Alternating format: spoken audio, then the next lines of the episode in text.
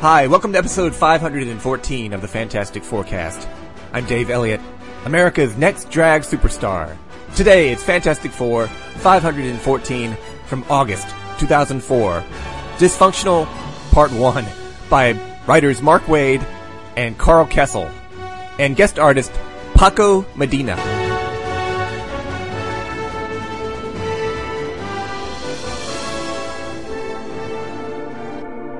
So we begin with the wizard, out of costume, sitting on a floating throne answering questions from a group of people. The font for this uh, wording is very uh, computery. Someone asks what he thinks about the recent troubles of the Fantastic Four. He replies that this shows a side of the Fantastic Four they've successfully hidden all these years. He says, change is long overdue, and what comes around goes around. They destroyed his life years ago, and now they're going to get what's coming to them. And on the next page, we see the wizard in his costume, and these conversations he's having with people. That was some kind of internet chat session in a virtual reality room, as he's hooked up to a bunch of wires. Is this what celebrities have to go through when they are answering questions on Reddit? They get hooked up to a bunch of wires? Interesting. Down below, two other villains are waiting. Hydro Man, in a new costume provided by the wizard, and Paste Pot Pete, who's going by a new name now. What is that name? Huh. Trapster, I think? Hydro Man is getting very impatient. He wants to go kick some butt, but Pete has to tell him to calm down and wait. He gets a little insulting with Hydro Man, who reacts by sucking the water out of Pete's body, sending him crashing to the floor. This is something that he just learned how to do. So Hydro Man can suck men dry? And the Trapster goes around shooting loads of creamy white paste on everyone? Could life get any better for me? The wizard comes over and tells Hydro Man to rehydrate the Trapster now. And if not, the wizard can trigger a reaction that will cause Hydro Man to lose all cohesion and dissolve into a puddle. Wizard points out that the Frightful Four have often failed because his members have turned their backs on him. But not this time. He's not gonna allow it.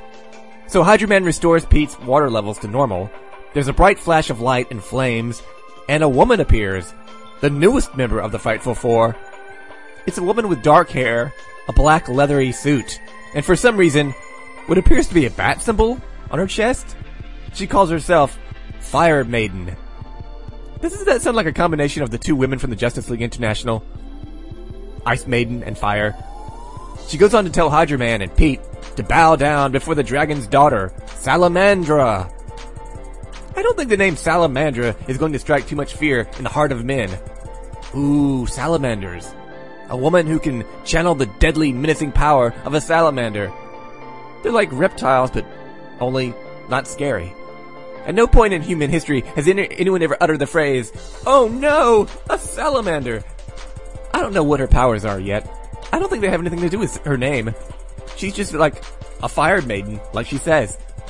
Wizard asks her if she did as she was instructed, and she replies that yes, his device is now being carried by her daughter. Pete asks, daughter? And Wizard explains that Salamandra's daughter is a 19 year old girl who's been exchanging emails with the Human Torch. They've arranged to meet, and when they do, the Frightful Four are going to attack. Later, Pete expresses concern that the 19 year old daughter could be harmed during the attack, but Wizard doesn't seem to care. It seems like he might prefer if she gets killed, which might put a bit of a cramp on his relationship with Salamandra. So back in Manhattan, the entire FF, along with the kids, are out in the city, on the street, and no one is paying them much attention.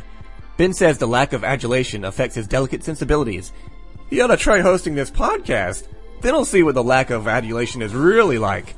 Ben sees a hot dog vendor nearby, and he strolls over to grab a hot dog, or two, or three, or ten, but the hot dog vendor points to a sign on his cart saying, Management reserves the right to refuse service.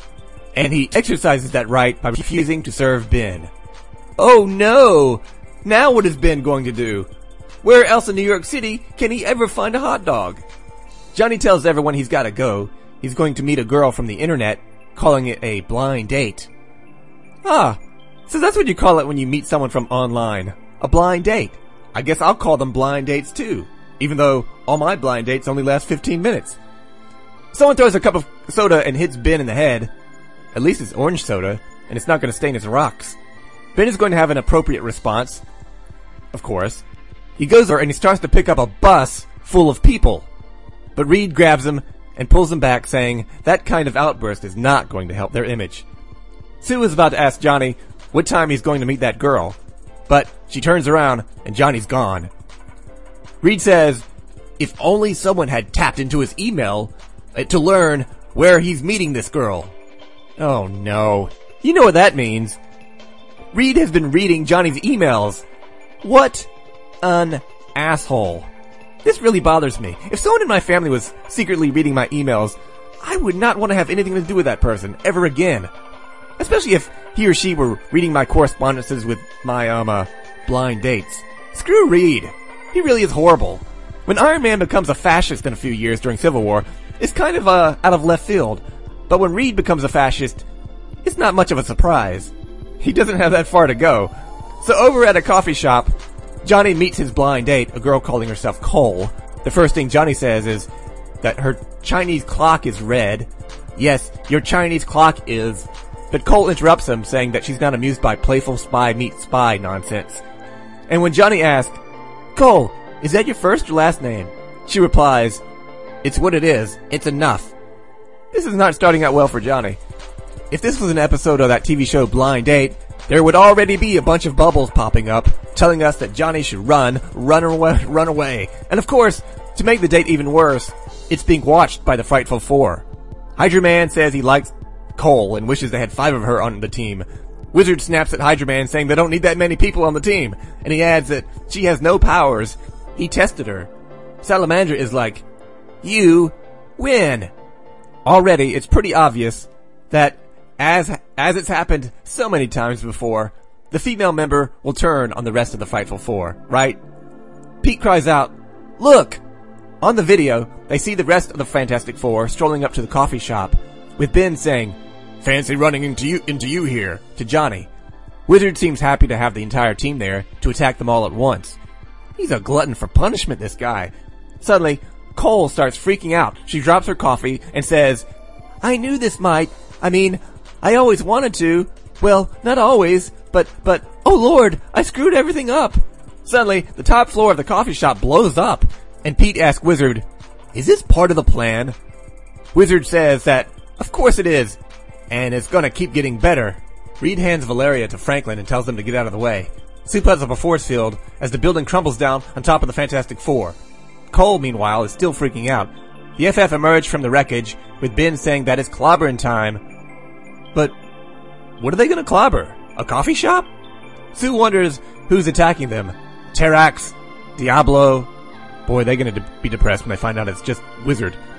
Johnny looks over for Cole and sees her running away, screaming, Leave me alone!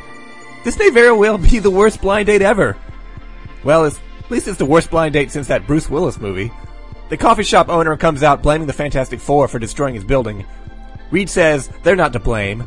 They just saved a bunch of lives. Oh really? They're not to blame, are they? Their very presence in New York City puts millions of lives in danger. The coffee shop would have never been destroyed had they not been there to be attacked by the Frightful Four in the first place. The FF head off, with the owner screaming that they will hear from his lawyer. I'm guessing the FF have better lawyers, so I doubt they are shaking in their boots. Johnny flies after Cole and catches up to her.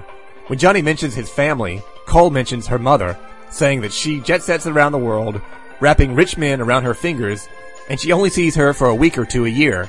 When Cole landed in New York, her mother got her that ring she's wearing. Obviously, the ring is being used to spy on her. Who's the worst? Salamander and that ring that spies on her daughter? Or Reed for reading Johnny's emails? Definitely Reed. At least Salamander is Cole's mother. Getting spied on by your brother-in-law, that's too much. Cole goes on to say that she wishes her mom was dead. She wouldn't know the difference. Hydro Man grins and says, that's harsh. The mom says Cole has much to learn. Johnny points out to Cole that his mom is dead, and that his dad was in prison for a long time, but now he's dead too. Cole says she, she went to 15 schools in 12 years, making it hard to make friends. Johnny asks why she reached out to him, and she says that she doesn't normally go on trips with her mom, but she wanted to come to New York City to meet Johnny.